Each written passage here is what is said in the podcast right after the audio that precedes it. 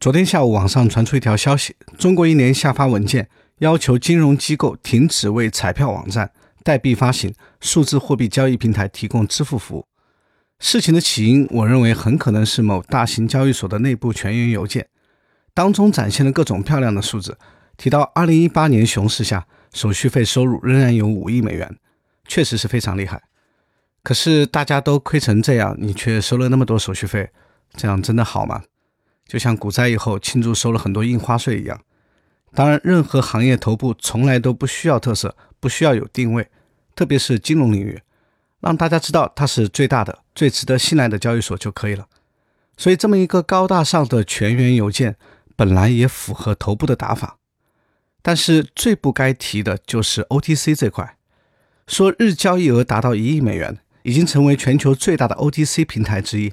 这个事情的麻烦在于触碰了国家外汇管制的高压线。目前政策上虽然不允许平台提供法币兑换，但是并不反对个人之间相互买卖数字货币，所以 OTC 业务天然具备灰色特征，一定程度上存在非法换汇的风险。因为只要将法币兑换成了数字货币，就进入了区块链的去中心化系统，就可以将数字货币转移到任何一个国家。然后以当地的法币卖出，比如美元，那就类似于把人民币换成了美元，突破了居民每年五万美元的换汇额度管制限制，所以这当然不行。二零一七年的时候，首富就被迫低价甩卖大量国内资产归还银行贷款，就是因为他们把国内资产做抵押，找银行贷款美元，然后呢到海外大量的收购，国内的钱就变相转移到了海外。经济好的时候，这个叫冲出亚洲走向世界；但是经济不好的时候，就是资本出逃了。所以从那以后，国民老公也开始低调了。在当前国际环境下，外汇储备对一个国家来说是非常重要的，因为它会影响金融稳定，也包括比如国际贸易的结算支付能力，以及国际社会对一个国家的资产估值。著名的经济学家蒙代尔提出过一个不可能三角：独立的货币政策。固定的汇率和自由的外汇流动，三者呢无法同时成立。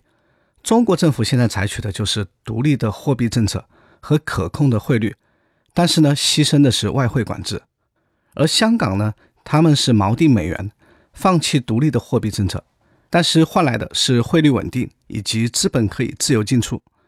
插一句，区块链行业也发明了一个不可能三角，分别是安全、效率和去中心化。区块链行业很喜欢各种借鉴传统金融、价值互联网嘛，你会看到很多地方都有这种影子。所以这个全员邮件刚开始在网上传播的第二天，微信、支付宝就立刻宣布没有许可任何数字货币平台使用他们的服务，同时已经发律师函要求下架，因为人家紧张啊。两家已经是影响国家经济命脉的系统性重要金融机构，甚至是有资格大而不倒的巨头。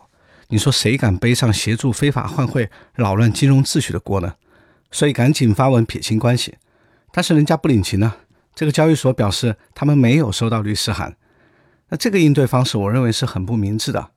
我要是微信、支付宝，如果之前只是在监管面前表现个姿态，咱们大家一起避避风头的话，现在可好？你非要说没收到是吧？行，那我就给你发一张呗，然后找人盯死你。同时，再后来第三天。就是前面说的银联的这个发文也开始在网上传播起来。那接下来这个事情会怎么进展，就看舆论的走势了。我们有的时候会说国外市场更加自由，但其实啊，某种角度来讲，国内才是真的相对宽容。只要别惹祸，创新的东西，政府还是愿意给一些空间让你先跑跑的。但是呢，得了便宜呢要低调。大家如果留意观察的话，会发现。最近越来越多的交易所开始推出或者加大 OTC 的业务，为啥呢？任何资本市场最重要的宏观变量之一就是钱的多少，区块链行业也不例外。就像股市一样，水涨自然船高，这就要看传统金融市场和数字货币市场之间的那道闸门到底有多么的通畅。比特币 ETF、期货、稳定币、OTC 这些东西都是为了解决这个问题。谁如果能够掌握水龙头，谁也就更有话语权，所以当然是兵家必争之地。进来以后，更大的战场是稳定币。我们知道，稳定币之战是区块链领域的支付和账户之战，它只不过是法币的替身，在区块链领域里是定价标准和流通的媒介。这就像秦始皇统一六国以后做的很重要的一件事情，就是统一度量衡和文字，也是华夏文明的统一。所以从秦国开始才叫中国。前面有一期我们已经提到过，稳定币的竞争主要在三个维度：流量、产品和牌照。流量和产品就不说了，都是大交易所玩的游戏，所以肯定都能做出好的产品，也都有大的交易场景。但是牌照就不一定了，特别是像中国和其他政策非常严的地区，那怎么办呢？牌照拿不到，那就走 OTC 呗。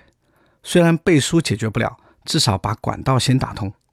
当然也得小心翼翼地试探监管老板的底线。你看，币安和 Coinbase 都强调他们的 OTC 主要为机构服务。有生意干嘛只给机构做呢？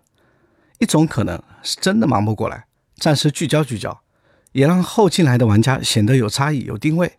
但是另外一种理解，那就是讨好监管，因为机构是合格投资者，不会引起群体事件，所以在金融领域里面，凡是面向合格投资者的业务，监管通常都是比较宽松的。所以你看，哎，我已经举起手了，不要开枪，我一定不会乱捣乱的。前几年 P2P 也是一样，政策还不明朗的时候，又怕监管，又想做业务，怎么办呢？那就主动把自己绑起来，换不同的 pose，看哪种 pose 老板会更高兴，先自我监管起来。所以左手 OTC 抓管道入口，右手发展稳定币，搞流通媒介，两者可以说是组合拳。说白了就是一边申请牌照，一边呢打打擦边球，沿着底线闷声发财向前走。